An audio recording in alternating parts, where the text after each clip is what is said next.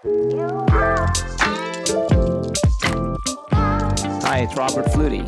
Happy New Year, happy 2020. Welcome to the new decade. We're here to make amazing things happen this year, set ourselves up to succeed, get really clear on how we're going to get there and how we're going to do it. And at the start of the year, I'm asking you to be unreasonable because this is what matters. How we're going to get to where we want to be and how we're going to get to what we want is not by being reasonable. It's going to be by being unreasonable. We've all heard, have probably been told, and have lived to some extent under the adage of being reasonable.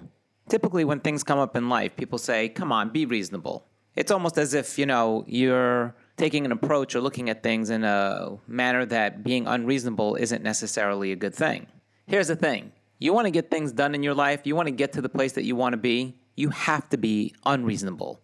There's no possibility to get to where you want to be in life by being reasonable. First of all, being reasonable is a form of actually giving away your power. You give away your power by being reasonable because what ends up happening is you make decisions and assessments and you begin to take action to go in a certain direction based on what you think is going to fit in within the construct of what other people around you may be expecting or anticipating you to do.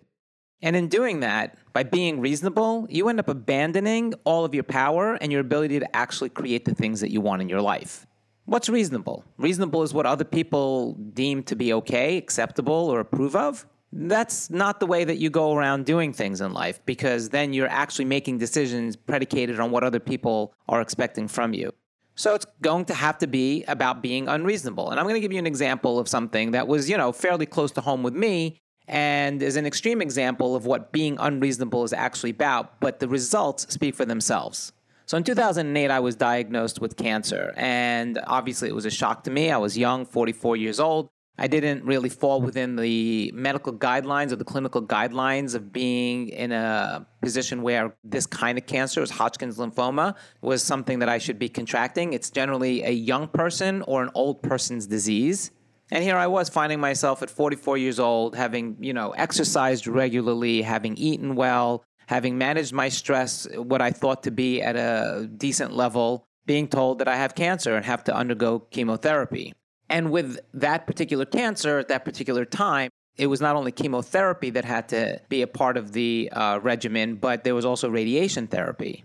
And as I began to explore and take matters into my own hands of understanding what the clinical diagnosis actually means for me, I began to also read about and to discover that there were doctors and clinics and hospitals and studies that were being done outside the United States that actually didn't have the same protocol that we were following here in our country. And I was being treated at an incredible facility here in Los Angeles. I was at UCLA. It was one of the best hospitals. I had one of the top physicians and, and oncologists in the world actually treating me and was an active participant and advocate on my own behalf in my treatment plan. And when I finished with the chemotherapy, the next stage of the process was to go through radiation. So I actually went through and jumped through all of the hoops that were prescribed to me. I went and I saw the radiation oncologist. I went and I got uh, fitted for, you know, the mold that they put you in when you actually have to do the radiation. I got the tattoos, you know, put on my body in order for the machine to properly align into the areas where they want to radiate my body and was going ahead with it trying to really recognize whether or not my trepidation had anything to do with fear, which is normal to have, and anxiety, or whether there was something that was inside of me that was telling me that this wasn't necessarily the right way to go.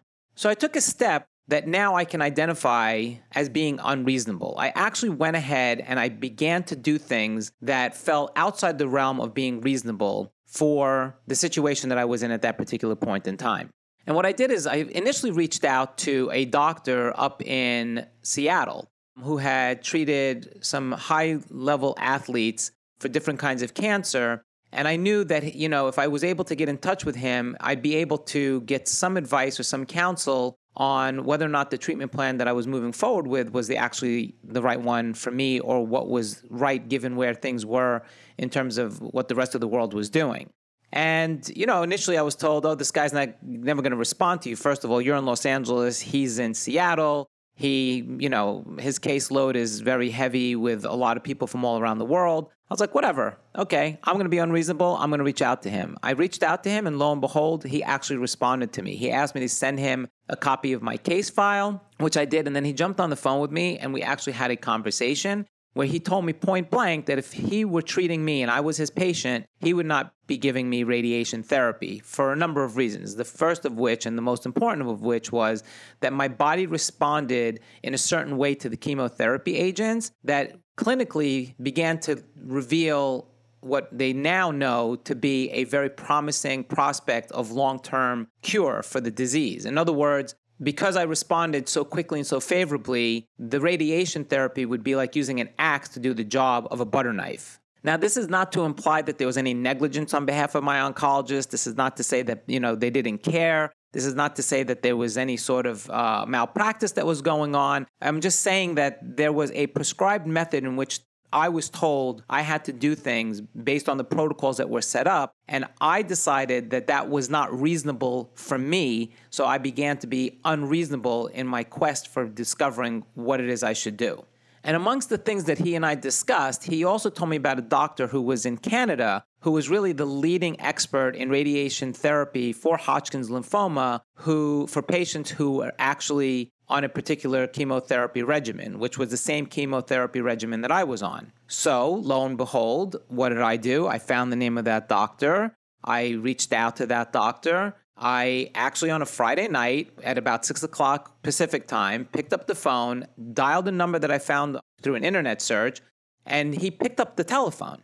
Now, if you haven't guessed it by now, every one of those steps was unreasonable. Those were not reasonable things to do. You may say, oh, what's reasonable when you're in that position to think, let me call other doctors and let me get their opinions. But that's actually not what's happening. That's that's not an act of reason when you go outside of the lines and you begin to take action in order to affect the result in your life where you want to manifest something that you know is in alignment with where you are, where you want to be, and how you want to get there. So I had a 30 to 45 minute conversation with this doctor. And when I told him everything that I had been doing and how I had responded to the treatments that had been prescribed to me, he also said to me that he would not prescribe radiation therapy. As a matter of fact, he went on to tell me that there were studies that were being done in other parts of the world where it was now widely accepted and hugely supported um, that radiation therapy for my staging and for my response to that particular cancer was not indicated.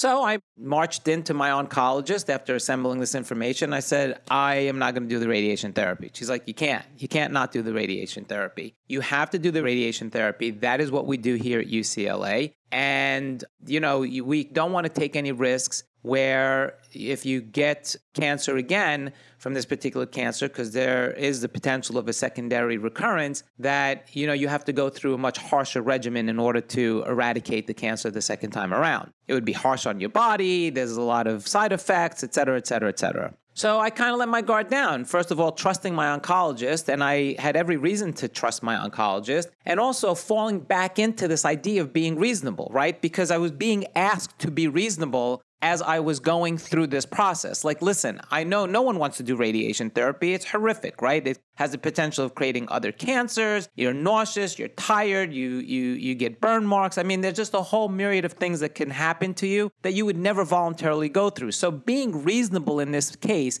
meant me putting aside being unreasonable in order to affect the outcome that I was looking for.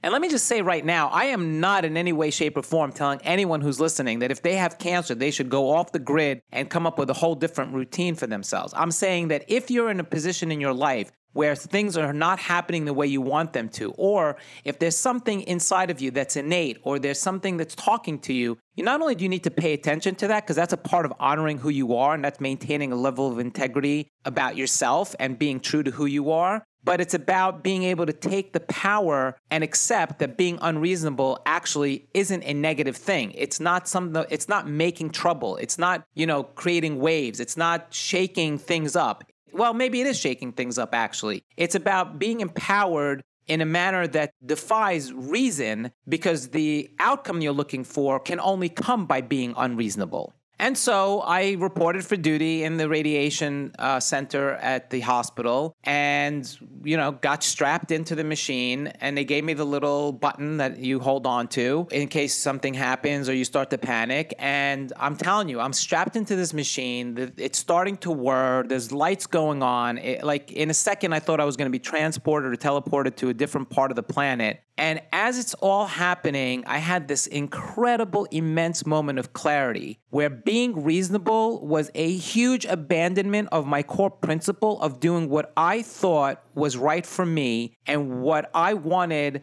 as a part of my ability to be in control of my life in that moment in the decision making process. And in doing so, I abandoned being unreasonable to be reasonable and put myself in a position in a situation that was not aligned with anything that I was seeking to achieve. And wouldn't you know it, I freaking jammed the button. I was like, bing, ding, whatever. We got to stop this thing. The radiation technician comes out. He's like, oh, Mr. Flutie, is everything okay? I'm like, yeah, get me out of this machine. Now, you know, I'm sure that I'm not the first person that's ever had that experience. And I'm sure that they're trained to, you know, understand that there's fear and and anxiety in people who are, you know, undergoing radiation therapy. So they try to talk you off the ledge. They're like, oh, you know, this is normal. And if you want, we can give you Valium. And this is, again, this is not an indictment against the medical community. And this is not in any way, shape, form an endorsement of, you know, bucking the medical community if you are in a position where you need medical treatment. This is me trying to share with you an example of something I went through in my life where being reasonable would not have worked because being unreasonable actually created results that I can look at and share with you in factual, information based formats like I'm doing right now. So I said, Yeah, get me out of this machine. We're not doing this. He's like, Oh, well, you know, you can't just leave. I'm like, Oh, heck yeah, I can leave. And he said, Well, I have to call the chief oncologist. I said, Call whomever you want. While you're calling him, unstrap me from this machine. So, of course, the radiation oncologist came and there was like six of them because they were doing rounds or whatever. And I'm like, yeah, you know what? I don't know if you guys are aware of this, but in my research, and I shared with them what I found out, that radiation wasn't necessarily an indicated form of treatment for Hodgkin's lymphoma at my staging, who had a very positive result to the ABVD chemotherapy treatment, and that I'm going to opt out and I don't want to do it. And of course, you know, uh, they said, you know, that's not reasonable. They literally said, that's not reasonable. And I said, well, then maybe I need to be unreasonable. Now, this is at a time when I did not understand, know, have a conscious awareness of what being reasonable or unreasonable was about. This was about me just kind of navigating through what in my gut I knew was the best thing for me. But here I am 11 years later, cancer free, healthy, thriving, doing phenomenally well. And what I learned in that process today, what I'm able to look at and know that I learned in that process was that nothing gets achieved by maintaining a degree of reasonableness. So, of course, you know, I had to go to sign, uh, you know, reams and reams of papers and disclaimers and waivers and anti liability documents, and I was happy and glad to do it. The end story, as you know, is everything turned out fine, right? Because here I am. I'm 11 years out and I have been the healthiest I've been in my life. I've done an Ironman. I have done triathlons. I have biked 700 miles in seven days across the state of Montana. So there's obviously a lot of things that are happening here that have to be completely aligned in order for me to be in the position I'm in today. But it all started in this particular story with being unreasonable. And think about the countless success stories that you hear in a lifetime about people who achieve what they've set out to do, and how many of those stories include a component or an aspect or an element of being unreasonable, right? Jay Shetty was teed up to actually do a podcast and was told at the last minute that no one would listen to his podcast. Now, one would say that being reasonable in his position would be to accept that information, right? And we can mince words, and this is not semantics. This isn't like, oh, well, is he being unreasonable or is he really pursuing a dream? Well, in the pursuit of a dream, being unreasonable has to be a part of your calculus. Because when you are pursuing a dream, when you're actually creating something that did not exist in the past, or when you're trying to manifest something that you want to have in your life and you want to offer that to the universe, being unreasonable has to be in your equation because being reasonable would mean to continue to guide yourself through in a manner that fits within the guidelines and the boundaries and the parameters of what you're being told is reasonable. So in Jay Shetty's case, he still proceeded forward. He became unreasonable. He did not accept no for an answer. That is a form of being unreasonable. Someone telling you you can't do something or we're not going to do it or this is not right for us requires you to actually stand in a position of moving towards being unreasonable in order to affect that. Another example is I took a seminar 30 years ago, and one of the exercises of empowerment that that seminar offered to us was that they told us to go out into the streets of Manhattan and to ask every person that we can come up against and approach for $20. Okay? And they said, keep asking until someone gives you the $20.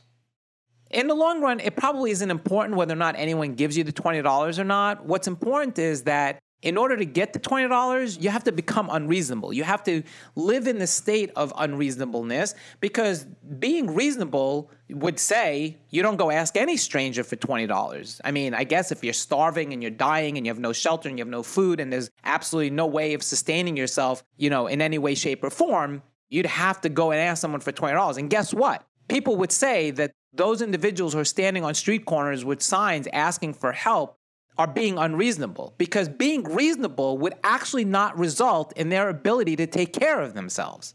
We can't make a judgment about whether or not that person is homeless or on a street corner because of whatever reasons might have come into their life or whatever circumstances they might have created. The point is that that action of being able to continue to survive rests on the laurels of your ability to be unreasonable.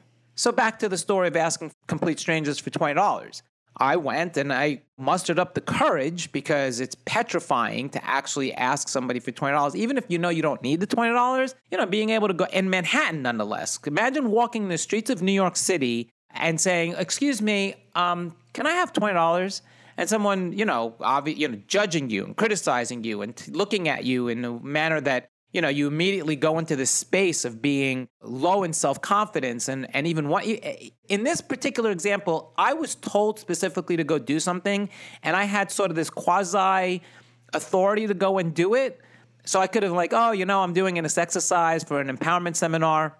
And, I, and I'm, you know, I'm kind of just trying to fulfill the request that's been made of me. But that's not how it goes down in real time because when you go up to strangers and you ask for 20 bucks, they have their reasons why they shouldn't be giving you $20, right? So reason would have it that you don't continue to ask. You're like, oh, I asked a couple people, I'm going to stop. Well, wouldn't you know it? I didn't stop. I asked every person who I could possibly get to pay two seconds of attention to me to give me 20 bucks. And they told us, do not come back without having gotten the $20. Now, I don't know if whether or not at that point in time they expected us to show up with $20 i'm sure some people went and asked their cousins or their brothers or their mothers or their sisters or their you know colleagues and came up with 20 bucks. But it was intended to get us to move out of our way in order to be able to affect something in our lives because we needed to see that we have the power to actually make something happen.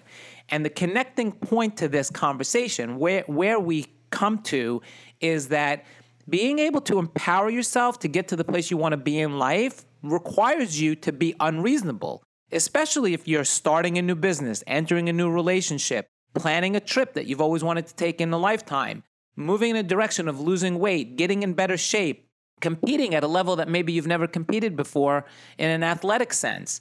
It really doesn't matter. What does matter is whether or not you are willing to become unreasonable in how you approach the execution of the plan that you've put in front of you. Now, you'll always look for reasons to either delay or to procrastinate or explanations for why things did or didn't happen. That's a conversation for a different time, and we'll cover that in another podcast. But if you can't see by now that the way to get to where you want to be in your life is to actually ask yourself, give yourself permission to, and impact your decision making process by being unreasonable. Nothing ever happens by being reasonable. Being reasonable means making decisions in a reasonable manner as defined by the circumstances that are surrounding you at that particular point in time so that it doesn't come and color outside the lines of reasonableness. Okay. So that means that you've automatically put yourself in a position where your world is smaller, your boundaries are put up for you so that you don't go and exceed beyond whatever it is that you need to move beyond in order to make it happen. And you're working within a finite space as opposed to an infinite space. So, being unreasonable is about infinite possibilities, being able to be created in your life by moving outside of anything that is reasonable. And to add to that, if you think about all of the success stories, again, this is something I touched upon a, a, minute ago. If you think about the success stories, whether it's Elon Musk starting Tesla, whether it's Apple Computer, whether it's uh, sending a man to the moon, if any of those people were ever told, come on, be reasonable, how are you going to get a car to go 300 miles on a battery how are you going to get a rocket ship to get to the moon and not only get to the moon, but actually orbit the moon in a manner that allows you to land on the moon? We never would have gotten to the moon because it's unreasonable to get to the moon if you follow the thoughts of being reasonable. And so the message for 2020 is about being unreasonable. The message for 2020 is think about what it is you want make the declaration, commit yourself to this process, and then make the decision that you are going to do whatever it takes to get to your mission and to achieve your goals by being unreasonable, because that's what matters. Go to robertflutie.com, schedule some time to talk to me one on one. As I've said before, there is no barrier to entry. If you want support and assistance in order to achieve the goals and dreams and ambitions that you have in life, let's connect. Give me two 30 minute blocks, either together, back to back, or two 30 minute blocks separate from each other, for you and I to investigate what it is that you're trying to achieve in your life and what's getting in your way to being able to do that. I'm here to help you, I'm here to support you. Check it out. I hope to hear from you soon. Have a great day.